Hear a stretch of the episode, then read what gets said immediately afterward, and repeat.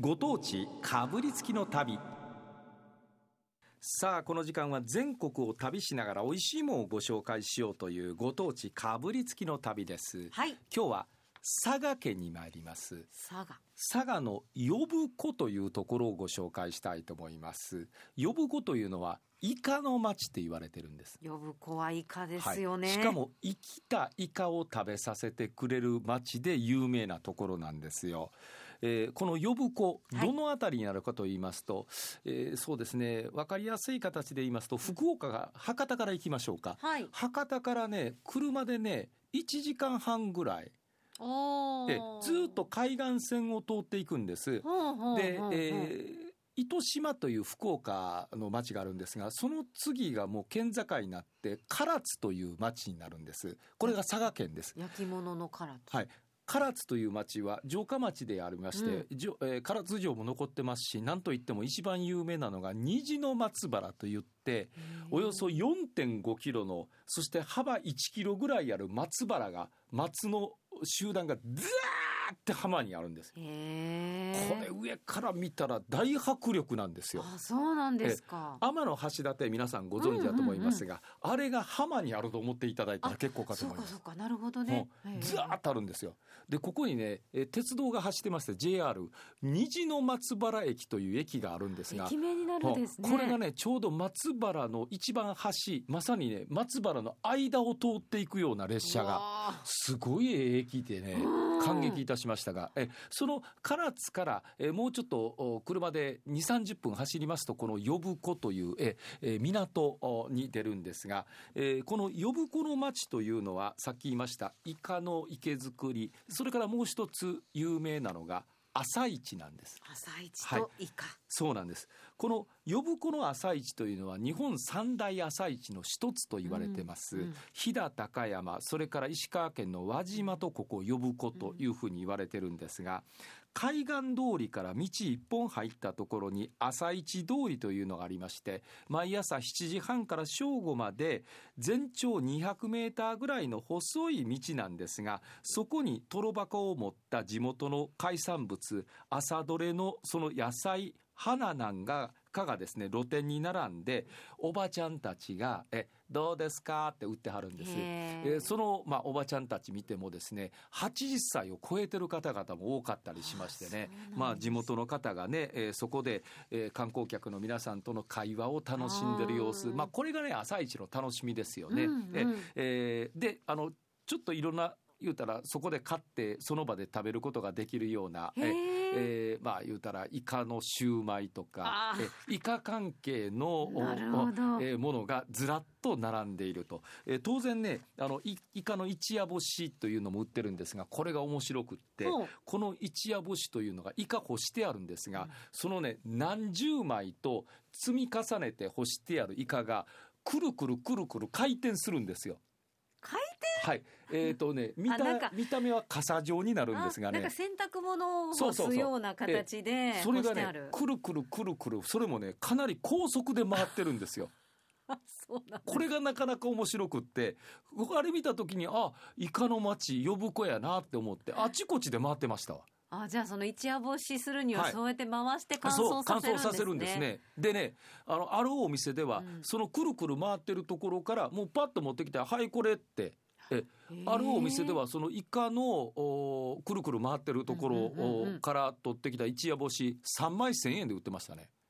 安いでしょ？安いと思います。安いでしょ、うん、私よっぽど買うて帰ろうかな思ったんですがね時間がちょっとあまり大阪帰るまであったんで、はあ暑かったんででお店の人に言うたらちょっとしんどいかなって言われたんで結局よう買って帰らなかったんですがね。えーえー、まあそういうあの朝市、えー、それからあのちょっと先にはですね呼子大橋というね、うん、全長728メートルの、まあ、吊り橋状のようなこう橋があったりするんですが、えー、この橋がね私渡ってきましたがねすごくあの海の高いところを通ってるんで気持ちいいんですよ。うん、滑るようにスーッと走っていけるというのと、えー、その渡った先がですね、えー、壁島という島なんですがその壁島のところ上上がっていくと風の見える丘高公園というのがあってこの橋を真下に見ることができるという展望のいいところがありました。呼子のその港町まで綺麗に全体像が見える町、えー、ところでしたね。この丘の公園というのは、えーまあ、そんなところから降りてきまして、えー、そしていよいよその生きたイカを食べに行きましたでお店はたくさんあります。さっき言いました。呼子にはあるんですね、はい、この生きたイカを食べさせてくれるお店がたくさんありました、うん、でその中で選んだのが川太郎というお店でした。で、えー、何を決めて河野太郎の河野と書いて川太郎脳だけ落とした 川太郎というえというお店なんですがなぜこのお店を選んだかというと、えー、この池イカの発祥の地というふうに聞いたので昭和36年に料理人でありました初代古賀光則さんとおっしゃる方が呼子で漁師をしていた友達の船に乗って玄界灘で釣りたてのヤリイカを初めてさばいたんですって、うん、その際イカの透明輝きにこれは素晴らしいと感激したんですって。これを皆さんに食べさせてあげたいという思いで出来上がったお店というふうに聞いてます。そこがこの呼子のイケイカの発祥というふうに聞いてましたんで私ねこのお店11時お昼のね、はい、お昼の11時10分頃に行ったんですよ。昼時前ね、はい、そうなんです、うん、で11時半ぐらい開店かなと思ったら、はい、えー、土曜日はちょっと開店が早かったんですよ、うん、で11時10分に行って50分待ちでした。すごいんですね、はい、で私が食べて出てきたら2時間待ちでした。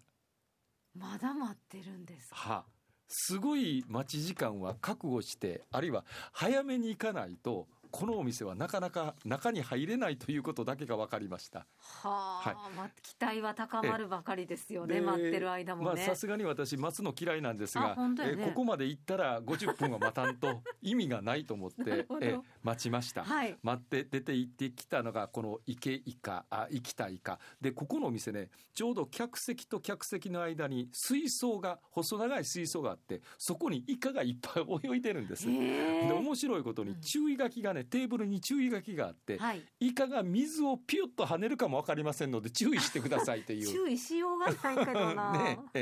え。ー、早速食べてまいりました。私の今目の前に透き通った池イカまだね目のあたりそして頭のあたりが色がピカピカピカっと変わってですねえあるいは尻尾のあたりもそうなんですが動いてるんですよこの透明度がすごい食べてみたいと思います。うわすごい。透き通っているのを箸でつまむと真っ白になりました。えー、色が変わりました。透き通ってたのを今箸でつまんだだけで真っ白になりました。ちょっと塩をつけていただきます。はすんごい歯ごたえ。今その後今になってようやくこのイカのうまさうまみ甘みが。口の中うわ甘い甘い。今になって甘さがきました。時間差攻撃でうまい甘いときますね。うわやっぱり違うね。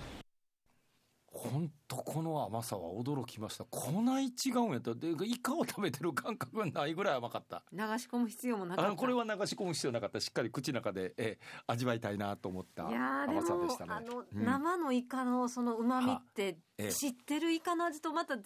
然違うんですよね。違うんですよ。でね一応塩レモン醤油というふうに3つ出てくるんです。でどれかお付けください。好きなもん付けくださいということで私はやっぱり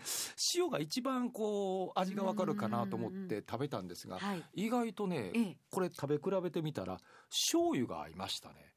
で九州の醤油ってちょっと甘めなんですよ、はい、このちょっと甘めの醤油とこの生きたイカの味がマッチングしましたね、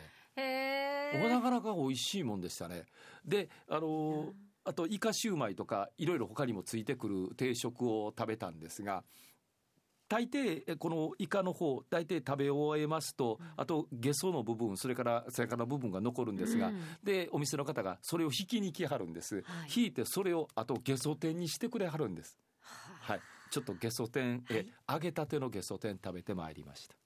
さあゲソの部分を天ぷらにしてもらいました。